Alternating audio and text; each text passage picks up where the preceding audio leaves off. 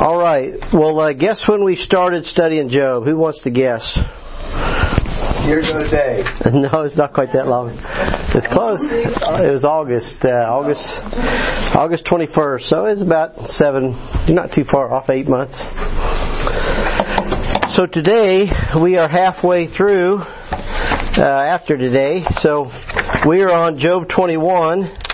Uh, but turn first, if you will, to 2 Corinthians. We're going to look at a verse here in 2 Corinthians before we get started in Job. And uh, we're kind of in the middle of the dialogue between Job and his three friends. And last week we looked at uh, Zophar. It was his last message to Job last week. And we brought up several ways that he was like, uh, he was describing the wicked as the Antichrist is called that wicked. So today is Job's response to him, and Job starts out a little bit sarcastic and he mentions a word uh, consolation and so here in Second corinthians we see a good description of consolation in, in 2 corinthians 1 and uh, i also I, brought i gave you a quote on the top of your handout and jim you'll have to help me here a little bit about exactly who Adoniram Judson was. So I've got a quote from him, and he says that in spite of sorrow, loss, and pain, our, our course be onward still. We sow on Burma's barren plain, we reap on Zion's hill. So he kind of made a poem out of his. And uh, is Burma the place he was Uh, at? India. Burma's right next to India. It's, it's like, Okay, He lost his whole family. real close. Oh, really? yeah, He went through his Was this like 1700s, you think, or 1800s? it's 18. yeah. Part of Philadelphia. So he lost his wife and family, did you say? Like to disease or something? Yeah, well, yeah, on the, uh, on the ship ride over, I think. Really? To disease. Wow. Yeah. It's hard to hard to think like that. And then he had to keep going and, and you know, stay there and work with the culture and Yeah. it was amazing. Wow. So he talks about, you know, in spite of sorrow, in spite of loss, in spite of pain, we got to our, our course has to be onward and uh, onward still. And so that that's a good backstory because Job is similar in that he did lose his family, his livelihood. And uh, but anyway, uh, the Apostle Paul mentions some things here, and I'll just read these first six verses of Second Corinthians chapter one. If you're there, it says, Paul, an apostle of Jesus Christ by the will of God, and Timothy, our brother, unto the church of God which is at Corinth, with all the saints which are in all Achaia. Grace be to you and peace from God our Father and from the Lord Jesus Christ. Blessed be God, even the Father of our Lord Jesus Christ, the Father of mercies and the God of all comfort, who comforteth us in all our tribulation, that we may be able to comfort them which are in any trouble by the comfort wherewith we ourselves are comforted of God. And then verse 5 and 6 mentions consolation. For as the sufferings of Christ abound in us, so our consolation also aboundeth by Christ. And whether we be afflicted, it is for your consolation and salvation, which is effectual in the enduring of the same sufferings which we also suffer, or rather we be comforted, it is for your consolation and salvation. So uh, c- consolation has to do with being comforted uh, in in the midst of suffering. But uh, Job kind of uses it in a sarcastic way. So let, let's go back over to Job now. We'll look at Job 21, and this is in the wisdom books. And uh, there's many wise things stated, and today there's 34 verses. Our our custom has been to attempt to go through one chapter each week. I think there's one chapter that only has like four or five verses, so we'll yeah, chapter 25 has got six verses, so we'll we'll probably do two chapters that day. But we'll try to get through all these today. And so, uh, uh, Matt or Marcy, do you want to read verse 1 and 2? I will. Okay. But Job answered and said, Hear diligently my speech, and let this be your consolations. All right, so he he's saying, guys, listen, you know, hear, hear me diligently, and let this be your consolation. And so, uh, what he's going to describe today, because their their premise has been, Job, you must be wicked, you must have some hidden sin, because right God is righteous, and He has to punish, you know, disobedience and unrighteousness, and so you're suffering obviously for, as a result of your sin. And so what Job's going to describe today is he's going to describe, you know, hey, there's many wicked people and they're prospering and they, they die in old age and, uh, and so in verse uh, 3, Pat, re- read verse 3 is the sarcasm here. He says, Suffer me that I may speak, and after that I have spoken, mock on. Yes. So what, what he's going to say is, I'm going to tell you that there's a lot of wicked people. You know my name, and they're doing just fine. So uh, consider that, and why aren't they suffering? If you say I'm wicked and I'm su- so after I tell you my story, then you can just continue mocking me. And so I think I had you put the word consolation in your blank there.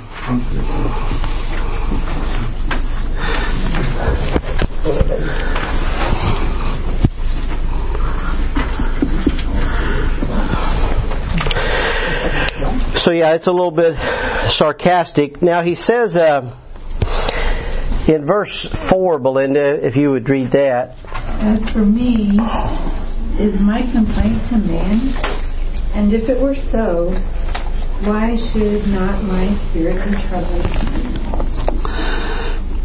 Right. So he's he's saying, you know, my complaint really isn't with man. It's it's with God. My uh, his complaint is with God, and uh, but he says this thing about why shouldn't my spirit be troubled? And I don't think we necessarily want to go to all these, but I gave you well, I didn't get these verses on your handout, so you may want to write these on your handout. This uh, in Genesis 41 we're not going to go there. Uh, let's be turning to John chapter 11 is where I want us to turn, but um, this thing about having a troubled spirit, uh, it's it's in the Bible just a handful of times. This thing about having a troubled spirit, and I think you guys will relate to it. Um, I think the troubled spirit is kind of when you're you're questioning, you know, God, why? Why is this happening? Uh, I think maybe all of us can relate to having a troubled spirit. But uh, in Genesis 41 is when Pharaoh had a dream of those those uh, seven thin cows that swallowed up the seven fat cows, and he was troubled because he didn't know what the dream meant. And in Daniel 2 is where Nebuchadnezzar had a dream and it says his spirit is troubled. It's like they're kind of in a state of confusion, not sure what this means or why this is happening. But now, now let's look at these two John verses. Uh, do you have that, Jim? The John seven thirty-three. Yeah. When Jesus therefore saw her weeping, and the Jews also weeping, which came with her, he groaned in the spirit and was troubled. Yeah, and so that was when uh, Lazarus died. That that's right before Jesus wept. Uh, we all know that that verse, John eleven thirty five. Um, just a second here. Because uh, yeah, go ahead and read the other one. 13, If you, yeah, When Jesus had thus said, he was troubled in spirit and testified and said, Verily, verily, I say unto you, that one of you shall betray me. so that was at the Last Supper. There, he was. So this is another way that Job and Christ are similar, isn't it? They they both had troubled spirits at times, and so Jesus was, you know, getting ready to go to the cross and realizing that one of his twelve would betray him, and it, it troubled his spirit that he would do that. So it's really kind of a a time to maybe stop and think. But uh, my teaching point here was just that a troubled spirit is not the admission of guilt. Uh, the source in this case was it was a result of spiritual warfare. I mean, Job was uh, being uh, tempted by the devil to curse God, and he he didn't do it, and uh, so his spirit was troubled not not because of guilt of sin, and li- like they thought. So uh, back to Job 21. And verse 5, I think we'll relate to, uh, Angie, do you have that? 21.5? Mark me and be astonished and lay your hand upon your mouth. And I don't know if I've ever done this, but have you ever been kind of astonished or surprised? You say, "Oh my gosh, I can't believe that just happened!" And you put your you lay your hand to your mouth, like, "Oh man." Uh, so anyway, uh, it's, it's kind of a little bit of a, a shame maybe here. I gave you a, a verse there from uh, Proverbs that talks about that as well. Uh, Jim, would you look that up? The Proverbs 30, 32. I can't remember off the top of my head what it says. But I, I kind of noted that it says to mark me, and we know, uh, you know, you kind of think about the mark of the beast, but uh, the, the Lord actually seals His own. Those uh, 144,000 are sealed in their foreheads, and it says His name is written on their foreheads. So Job may be like uh, those that he's asking to be marked, and for you guys to be astonished and put your hand on your mouth. But what does the Proverbs one say? says, um, If thou hast done foolishly in lifting up thyself, or if thou hast thought evil, lay thine hand upon thy mouth. Oh, That's pretty good. so he's telling them, Yeah. you guys have thought evil, you you spoken foolishly. You need to lay your hand on your mouth. Like, oh, I shouldn't have said that. maybe, maybe that's what it's more like. And then, uh, Marcy, we're back to you at verse six. What does Job twenty-one six say? Even when I remember, I am afraid, and trembling taketh hold on my flesh. Yeah, and this this trembling here. Um, so he, he has a, a troubled spirit, and he, he's kind of trembling, but it, it's really a, a righteous trembling, like God, you know, why is this happening? And and uh, I gave you a reference there. We don't need to look it up, but uh, that's where it says that that God looks upon the the man uh, or woman who would tremble at His word. And uh, I don't know if you've ever been like. I, I hope all of us has had kind of an aha moment, like, oh, that's what that means, or oh, I never seen that truth, and you, you're just like marvel. It's like, wow. And so I guess that's maybe the closest thing that uh, maybe we can relay, but sometimes it's just a trembling like, oh man, there's really going to be a battle of Armageddon and I mean that there's like I mean, all of us would be afraid of war to some degree if, if it was out here in in our community, and so just to think about the gravity and the worldwide, you know, it's it, epic proportions they call it, right? You know, some of the things spoken about in the Bible are just really epic in their magnitude, and so it's uh, Job is trembling there. All right, so I already gave you your teaching point, but let's go to verse seven. Uh, Pat, if you want to read that. Wherefore do the wicked live, become old, yea, are mighty in power. All right, so this this is the question. This is the question he poses to us. This is a question probably all of us have asked. Why do the wicked prosper? And I gave you what may be a little bit better question there below it is why do they seem to prosper? And uh, most of you know I, I've been going through Jeff Adams' book on Job. it's about a six or seven hundred page book. It's a pretty thick book, and so some of the material that uh, I'm using a lot of his comments in my uh, material. And in, in this particular play, I was going to read, bring you his book and read it to you, uh, because he says, you know, he gives the example of the missionary and his wife that you know sell everything they have. They give up their job. They give up their things in america kind of like adoniram judson. And they get to the mission field and they even give up their health insurance. Well they get to the mission field and their kid gets sick and they don't have insurance. And he he paints this pretty bleak picture and then he says something like well meanwhile the guy in the the stretch limo or the fancy car that's living in the penthouse and selling drugs and uh, some of his drugs get on the street and uh, somebody overdoses and yet he's still living it living the Living large. living large and he's he's saying we all maybe struggle with you know why God allows that and how long will it go on and but then he he does bring us to this Psalm 73 so I do want us to all turn to Psalm 73 because the psalmist here kind of goes through almost some of the uh, exact wording that Job does so Psalm 73, uh, we'll read it before we read Job's next words. And he, he gives us, uh, kind of the same wording. Uh, Belinda, do you want to read 1 through 16 of Psalm 73? It's a long reading. Truly God is good to Israel, even to such as are of a clean heart.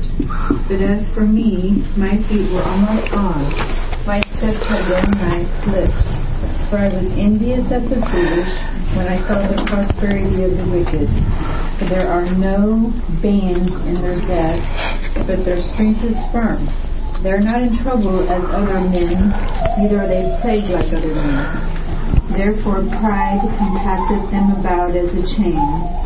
Violence covereth them as a garment. Their eyes stand out with fatness. They have more than heart could wish. They are corrupt and speak wickedly concerning oppression. They speak loftily. They set their mouth against the heavens, and their tongue walketh through the earth. Therefore his people return hither, the waters are of a full cup, are wrung out to them. And they say, How doth God know? And is there knowledge in the Most High? Behold, these are the ungodly who prosper in the world. They increase in riches.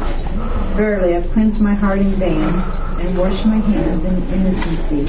For all the day long have I been plagued and chastened every morning. If I say I will speak thus, behold, I should offend against the generation of thy children. When I thought to know this, it was too painful for me. Yeah, now let's let's stop right there, and we'll we'll read on in just a minute. But he he paints the same picture Job is getting ready to. It's kind of painful to think about that. You know, they're they're covered in fatness. Their riches are increasing. They're ungodly. They they speak loftily. You know, how can we know God or how doth God know? And he lays it on pretty thick there, doesn't he? He's like, me, I'm trying to serve the Lord and my feet are slipping. I'm, I'm being envious against the foolish and the prosperity of the wicked.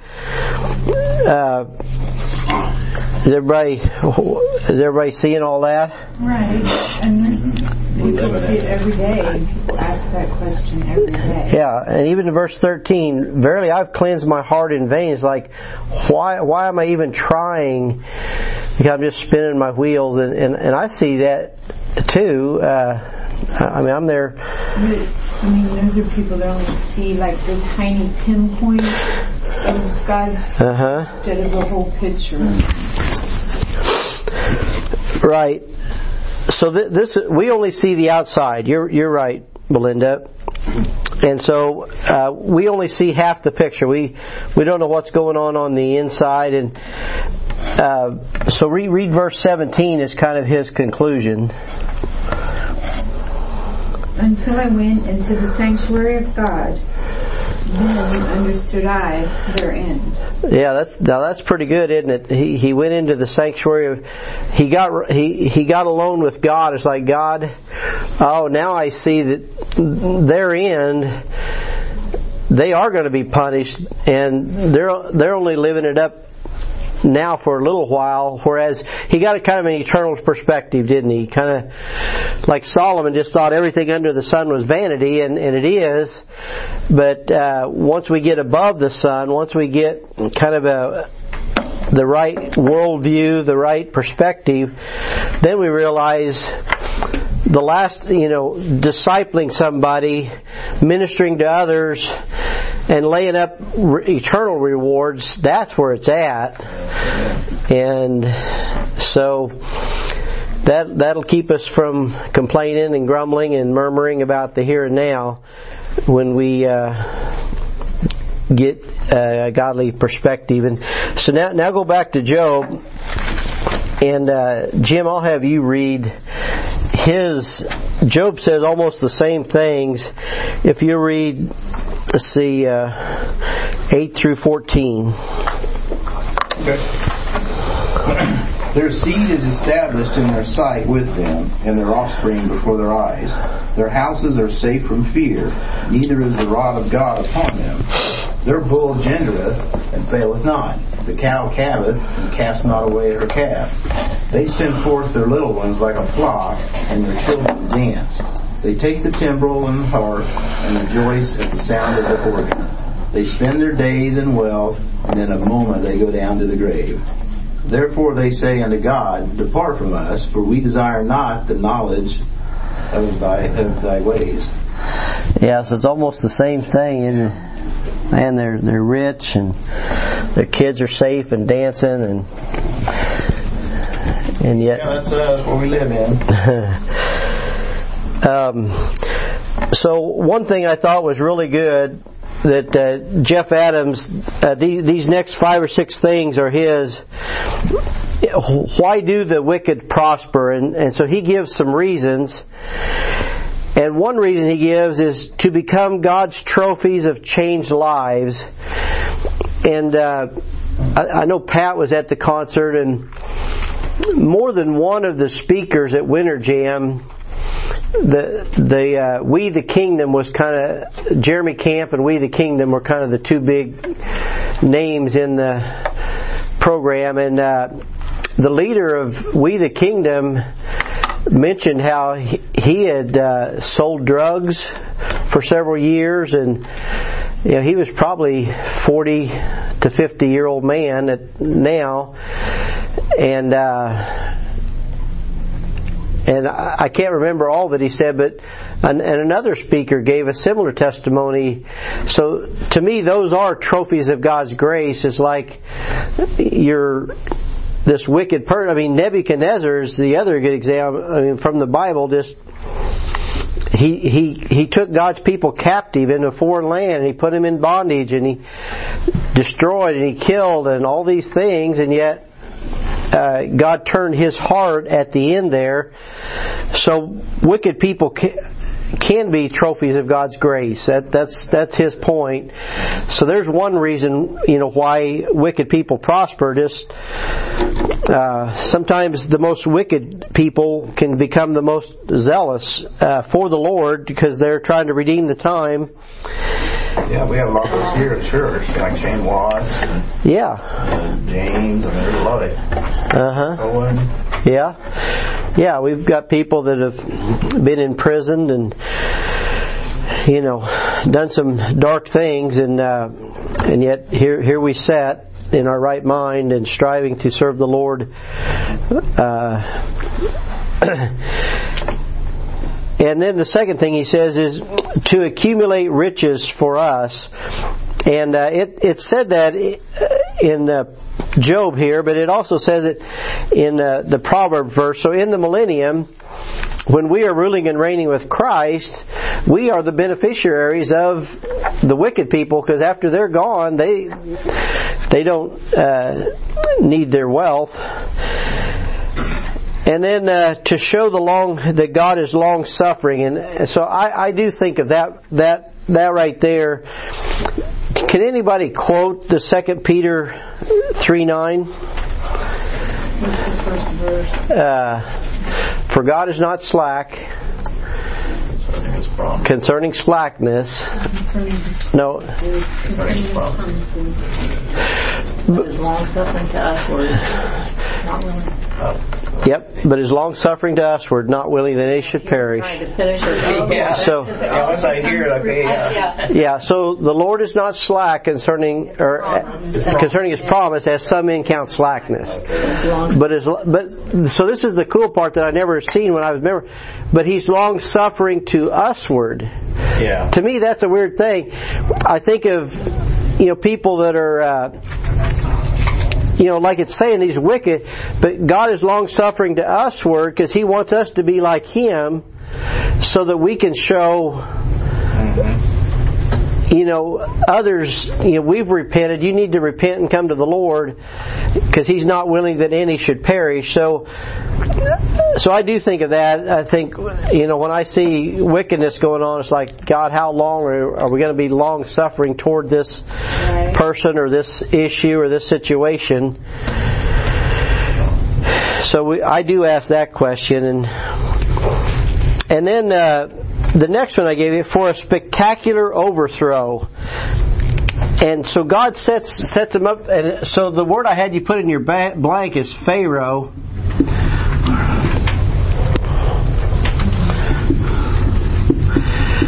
Because that's what we're studying in the main service, and that's what happens in Egypt. Is you know God sends Moses to bring the people out, and, and Pharaoh's not going to let them go. And so here's this wicked king with this wicked empire, and and at some point, you know, God does bring His people out, and He destroys the armies of Pharaoh, and it's pretty spectacular what happens. And if if you've ever watched the Ten Commandments with Charlton Heston, you you get the gist of the the story.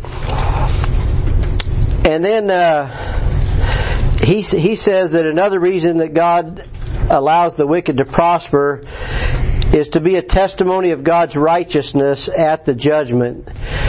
So, uh, you know, at the judgment, God will be able to say, you know, sir, ma'am, you know, you, it's kind of like the rich man and Lazarus, or no, the rich man and the beggar. Uh, Was it? No, it's not Lazarus, was it? It is Lazarus. Yeah. Okay. I got confused on my stories, but so maybe it's like that because you know the rich man's in hell and he's ar- kind of arguing with Abraham. You know, you know, can you just send Lazarus to dip? So I mean, God is righteous and the righteous have opportunities to come to the Lord, and they they reject Him for whatever reason. So anyway, uh, and then, then verse fifteen, uh, Angie, I'll have you read uh, twenty one fifteen if you would. What is the Almighty that we should serve Him, and what profit should we have if we pray unto Him?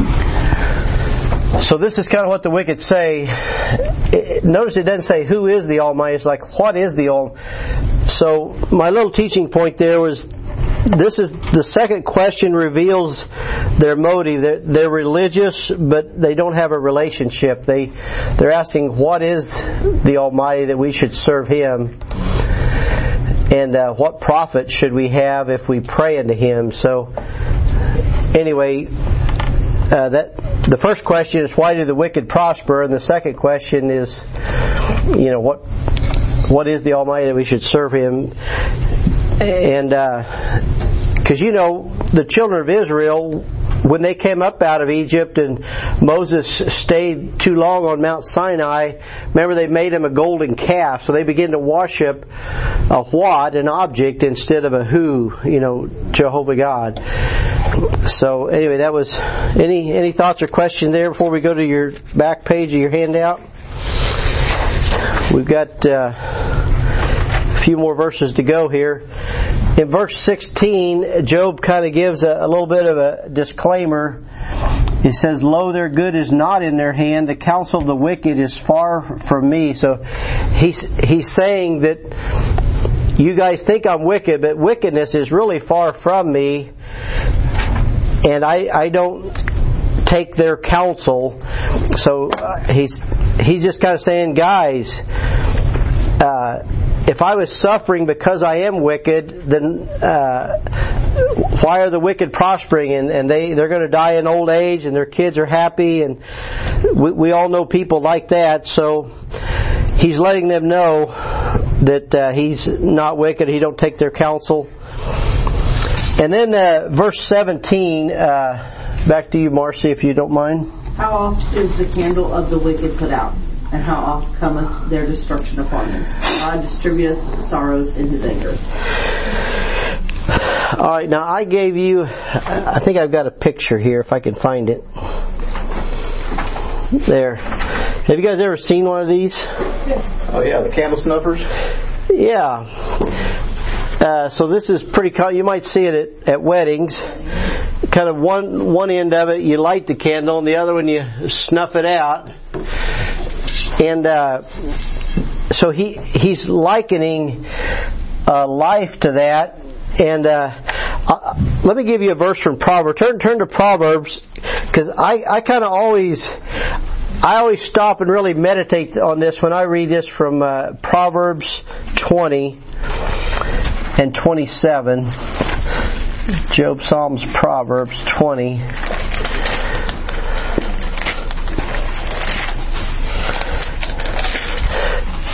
Because uh, the word snuff dishes is in our Bible a handful of times, like from the the golden candlestick. So, twenty twenty seven, uh, Marcy. The spirit of man is a, is the candle of the Lord, searching all the inward parts of the. Yeah. So, to me, I stop and I think. So, the spirit of man is the candle of the Lord. So you, think of this candle of the Lord, you know, kind of illuminating the inward parts of your belly and I don't know, I just, I think about that a lot. It's like, wow, God is kind of pondering and looking at every area of my life and, um, but then, uh, so this this verse talks about the wicked being their their candle being put out, and uh, it, it, was several years ago. There was a, a movie came out. Uh, it was just called Snuff. And do you, does anybody know what a? Oh, yeah. You probably know what a snuff film is, or heard what it? Oh, oh yeah, the death film. Yeah. Yeah. The death film. They kill people. Yeah. So. And they video. In true life. Yeah, it's yeah. It, now. That's a true, based on a true story. I, I heard that the vid, you know, that the movie Snuff or whatever, but anyway, oh, I don't know. People have made videos of homicides, basically. I think of someone getting killed, and it's not just. Uh, I mean, there's lots of like all the beheadings that go on. That stuff's all online. Yeah, but it, it kind of comes from this that their life is being snuffed out. The, the candle's going out, and I, I I think of that of these two verses, the Job, the candle of the wicked being put out, and and here it says that the candle or the spirit of man is the candle of the Lord, and so anyway, this is just kind of. I wanted to give you that graphic. Uh, yeah. This is searching all of the inward parts of the belly. So you may think you have something hidden or uh-huh. all. So God's searching all of it. I think. I think that's exactly what it's saying. It's a little bit of uh, yeah. Well, I was going to say, let's, let's give it. Uh, next to that verse, I have September 1st, 2013. You you taught on this verse. Uh, that was the morning we lost power, and uh, you changed your message and you went to that verse. Oh, really? A little message on that verse. I thought that was so cool. you just went with it. I do remember the light going out here. Yeah, you, you uh, we had to open the doors. We had candles. You, you preached the ABF. Oh, gosh, that's, that's that's- during the Light Walkers. Yeah. Oh my goodness. September of 2013. Oh, that's great. Yeah. Thank you. I remember it. Yeah, we we didn't have any electricity that morning. Lost power that morning right before church. Huh. What a teaching point. Yeah. Just went with it. I thought that was so cool that you probably abandoned what you had planned Huh. and just went there. That's. Huh. Well, praise the Lord. Well, uh, all right, back to Job uh, 21. Uh, who, who's got that, Jim? 21, uh, 18? 118.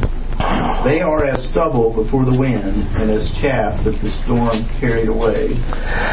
So now it's comparing this wicked to stubble and chaff, and you know we we know in 1 Corinthians three it talks about uh, that we are to take heed what we build thereon, either the gold, uh, silver, and precious stone, or wood, hay, and stubble, knowing that. Uh, when it goes through the fire, that the gold and silver and precious stone will be purified, but the wood, hay, and stubble will be burned up and that that is uh, Job is saying, "Hey guys, there's a storm coming, and the wicked are going to be like this stubble and chaff, and whether it be fire or the wind, it's going to be blown away because they're not building their house on the rock; they're building it on the sand of time."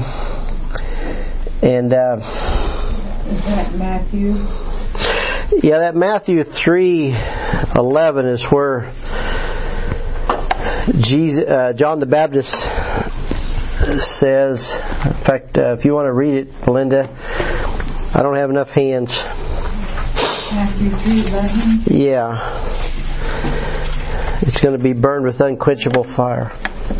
Indeed, baptize you with water unto repentance, but he that cometh after me is mightier than I, whose shoes are not worthy to bear. He shall baptize you with the Holy Ghost. Uh, read the next one. Or whose fan is in his hand, and he will thoroughly purge his floor, and gather his wheat into the garner, but he will burn up the chaff with unquenchable fire. Yeah, so this chaff we burn with unquenchable. So that's a reference to those uh, in hell. Uh, the chaff will burn in unquenchable fire. All right, so back to Job uh, 21. We'll go look at 19 and 20. Uh, who whose turn, Pat? 19 and 20. Uh, it says, God layeth up his iniquity for his children. I, I think that's a reference to laying up iniquity for the wicked's children. Oh, okay. That's what I think it. For his children. Yes, okay. Yeah. Yeah. Yeah, kind of get me funny. Um, he rewardeth him, and he shall know it. His eyes shall see his destruction, and he shall drink of the wrath of the Almighty. Now, in in this in this passage uh, in Jeff Adams' book, he mentions that you know if you ever watch, you know, uh, whether it was you know Die Hard or you know Sylvester Stallone movies, at the end, it, it's usually, you know, the bad guys face off, and and you get, you know, the bad guys dominated the whole show and killed people and burned up buildings, and now he's going to get his, and you kind of want to see the bad guy suffer for a little while, and and, and Jeff Adam mentioned it, it says that he his eyes shall see his destruction. It's like you get to watch him die this slow death. The the enemy gets his, you know, and you know it looks like. Uh,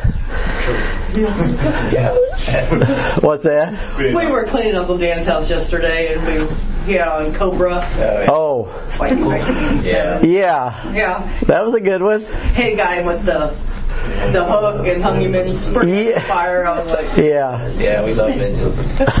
But in the Bible it says that one shall cause ten thousand to flee, hmm and ten shall cause Yeah, I forget. Yeah. to flee. And we do have the victory. Huh.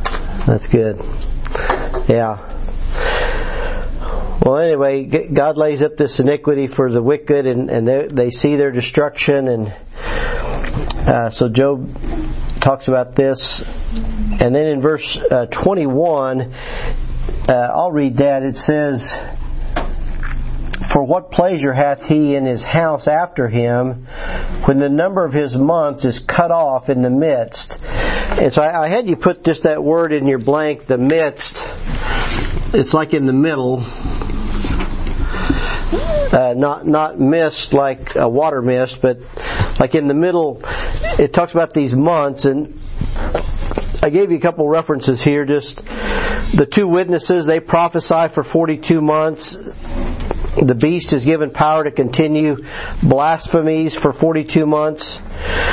But uh, this in Daniel 9, the, the prince that shall come, he makes a covenant with many for one week, and it, it says that he breaks his covenant in the midst of the week. So that, that little word midst is in uh, Daniel uh, 9, 24 through 27. Uh, I don't think we'll go there now just for sake of time, but anyway, I think some of what Job is saying is a reference to uh, the Antichrist, and and I know Matt and Marcy weren't here, but uh, several times in the book of Job, it it mentions the wicked.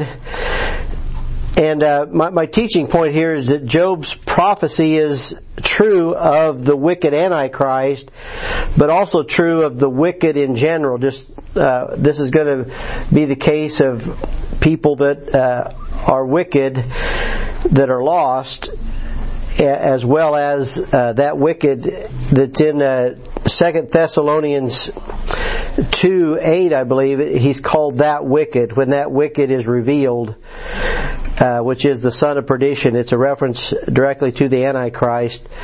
So anyway, some of the things we see in Job uh, reference the Antichrist, and some are just true of the wicked uh, people in general through the ages.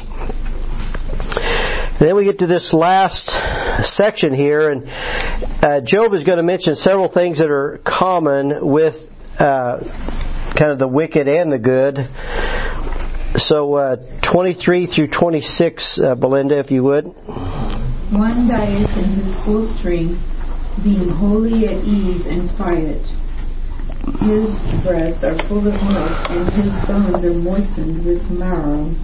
And another dieth in the bitterness of his soul, and never eateth with pleasure. They shall lie down alike in the dust, and the worms shall cover them. So, I mean, I think that's in, in the book of John where it says that God makes the rain to fall on the just and the unjust. Job is is pointing out these commonalities, uh, whether you be wicked or righteous. But uh, a lot of what he's talking about is just true uh, physically, right? Physically,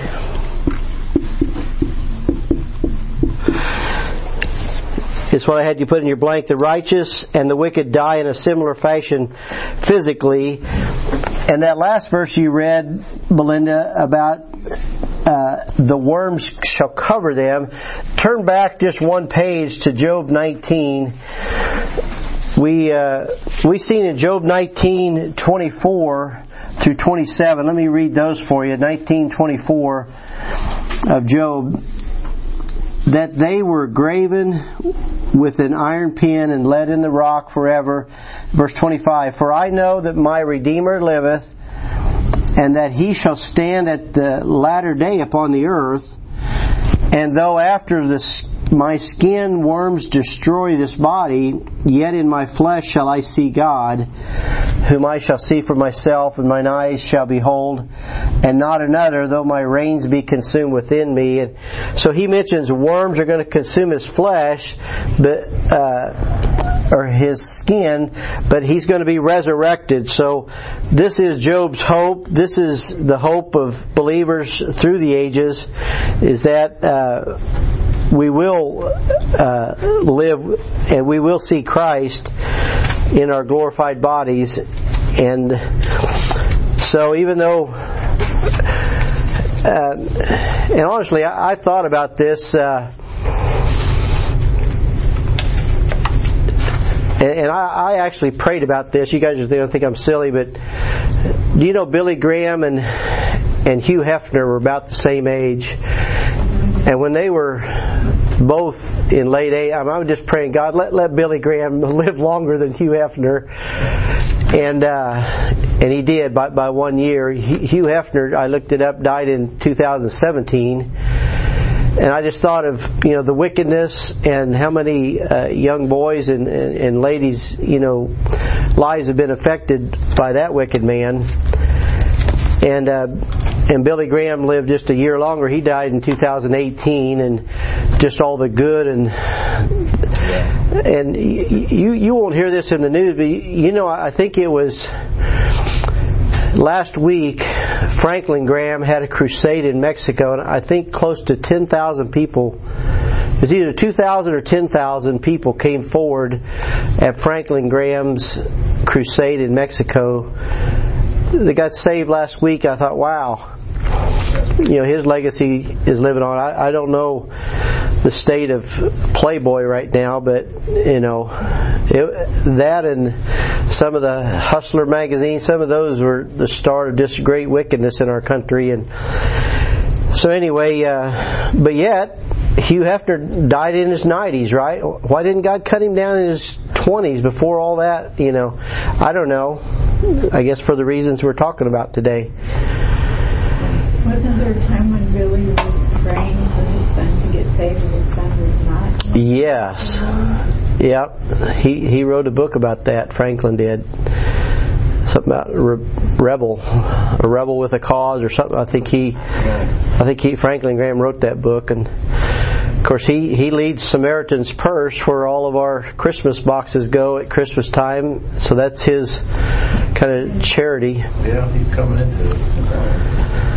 But yeah, so last week Franklin got to lead several thousand to Christ. So a lot of a lot of good good continuing there.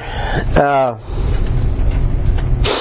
verse 27, 28. Uh, Jim back to Job 21. 27, 28. Behold, I know your thoughts and the devices which you wrongfully imagine against me. But ye say, Where is the house of the prince? And where are the dwelling places of the wicked? So he, he says that they're wrongfully accusing him.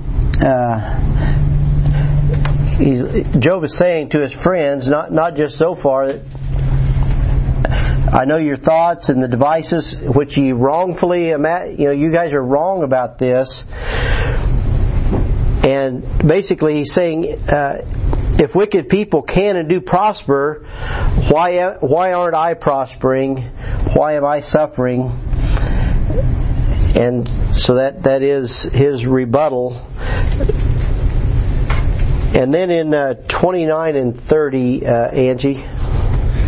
Have ye not asked them that go by the way, and do ye not know their tokens? That the wicked is reserved to the day of destruction, they shall be brought forth to the day of wrath. So the, the, he kind of concludes like the psalmist. You know, he he went into the sanctuary and considered their end, and and Job is saying that the wicked they are reserved to a time of, of judgment, and they will get theirs, and that may be a reference to the great white throne judgment at the end of the millennium. Uh, and I gave you several verses there. Um, I don't think we'll necessarily go there, but uh, yeah, that that Second Peter. I mean, uh, where am I at? Yeah, up here. Can you see that, Matt? Where you're at? Can you see those verses? Barely. I'll make them a little bigger. Where it says reserved. Yeah. So that that those all those verses actually use the word reserved that they are uh, that those that uh, were disobedient during the time of Noah. It says that they're reserved unto punishment against the day of judgment, and they left their first estate, and so we don't necessarily need to go there, but uh, anyway, I just looked up that word reserved, and there's places where there are uh, certain wicked entities that are reserved for judgment. Also to teach us a lesson to stay Uh huh. in His will. Amen. Yeah, yeah, we don't rejoice that that happens, but uh, but yeah, that's one thing I read or I, I listened to a sermon yesterday, and it said that uh, the one thing that the thing because it was, it was kind of talking about the Asbury revival that went on the last few weeks, and just he's he was talking about kind of the you know if if it was truly a Holy Spirit you know revival, then you know the Spirit has come to reprove the world of sin and righteousness and judgment to come. And he said uh, there's one commonality about revival when people are really looking forward to the coming of the Lord. It says in First John that, that they purify themselves even as He is pure. So if we are if we really do think that the Lord is coming any minute, and He could be, that we should be purifying ourselves was his point. I, I just thought that was, When a bride gets ready for marriage, yeah, she gets it together. How does he purify? she gets it together. How, Something how to does he purify us? How does he purify us? Yeah, with his washing in the water. of the Yeah, there you go. So it all the revival, if it doesn't have the word, like an Asbury, I mean they don't even Huh. add nothing around the word. It's just all singing and emotion Yeah, and I didn't look at that very much, but revival. I like that that you sent me. That was perfect. Yeah, looking at that, yeah, you and I. he just lays it all yeah, Wow, that's perfect. Yeah. And so, I mean, we'll, I guess we'll see if, hopefully, some of the young folks, I mean, that's the parable of the seed and the sower uh huh, going to stony ground. Some fell uh huh. All right, 31 and 32, uh, Job 21. Back to you, Marcy. Who shall declare his way to his to his face, and who shall repay him what he hath done? Yet shall he be brought to the grave, and shall remain in the tomb. Yes, I just put there that Job's friends will not oversee the judgment because it says who's who's going to declare his way to his face. Well, it's not you guys, but you're not going to repay what the wicked have done. And then uh, 33, uh, Pat. The clods of the valley shall be sweet unto him, and every man shall go after him. Yeah, and now what I put here was just. It says that, uh, I mean, the clods of the valley, that, that's kind of a low place, and they're going to be, and then it says, every man shall draw after him uh, as there are innumerable before him. And you know that to be true as well as I do, that it's usually sinful things that kind of draw us by nature. We're just drawn to that. And so we have to kind of strive and war against, you know, the lust of our flesh. And so people are drawn to the wicked by nature. And then verse uh, 34, uh, Belinda, why don't you finish us up there? How then comfort ye me in vain, in your answers there remaineth falsehood? uh, so they're they're comforting him in vain. And I put there Job's friends got the wrong answers because they started uh, they had the wrong starting point or premise. They based they were based on the fact that many wicked prosper in this life, and you can see that you sought to cover me in vain, and that your arguments are false. And so that that's in in their answer. So they're not very good comforters. And so, kind of what I put here at the end in your your last uh, teaching point is that uh, judgment will come without respect of persons. It will be righteous and based on the written word of God, and it's going to be conducted by the living word of God. So, just written and living is what I had you put in your blanks. And so that's what you were saying, Pat. Uh, just that that revival was a little bit void of the Word of God. but so that that's kind of Job's conclusion. You know, you guys have been comforting me in vain. You're miserable counselors or miserable comforters. And that there's falsehood in your answers. What, what you've been telling me is not how it is. So I think that was all I had today. Is there any other thoughts or questions? Anything going on online, Jim? Yeah, actually, uh, you just answered. Uh, Brian Parrott had asked. Uh, I don't know if he's, I don't know if he's being sarcastic or serious, but you know, um, these words that his friends are telling Job. You know, we say they're false, but yet they're in our Bible and they're an example of Scripture. Yeah. But like you just said, they weren't being applied correctly Yeah. with a false beginning. Yeah. We we have a it's not really one of our primary rules of Bible study, but here, here's how it goes that uh, God doesn't validate everything he chronicles.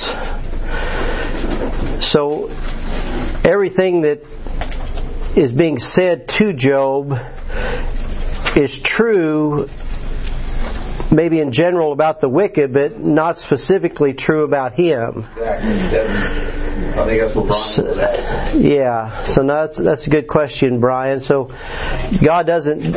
I think maybe it's God doesn't vindicate everything He chronicles. So there's several things said in the Bible that God doesn't necessarily. I mean, they're true, but uh, doesn't necessarily apply uh, how it, how it is written. Yeah, that's good. Or the foolishness of God is, or the wisdom of man is foolishness to God. Uh huh. Uh huh. Yeah. Well, let's hold up there. And uh, Matt and Marcy, glad you're here. Come again anytime. We're halfway through. Hopefully, hopefully it's encouraging to you to hear the Word of God this morning and be in our class. And hopefully Matt can be here and help next week or two weeks with the work day. This coming weekend, Uh, no, it's the 18th. I'm sorry. so it might be nice. Yeah, Next yeah. Hopefully so. Dottie's having another surgery coming up in April. Oh, okay. Darn. Well,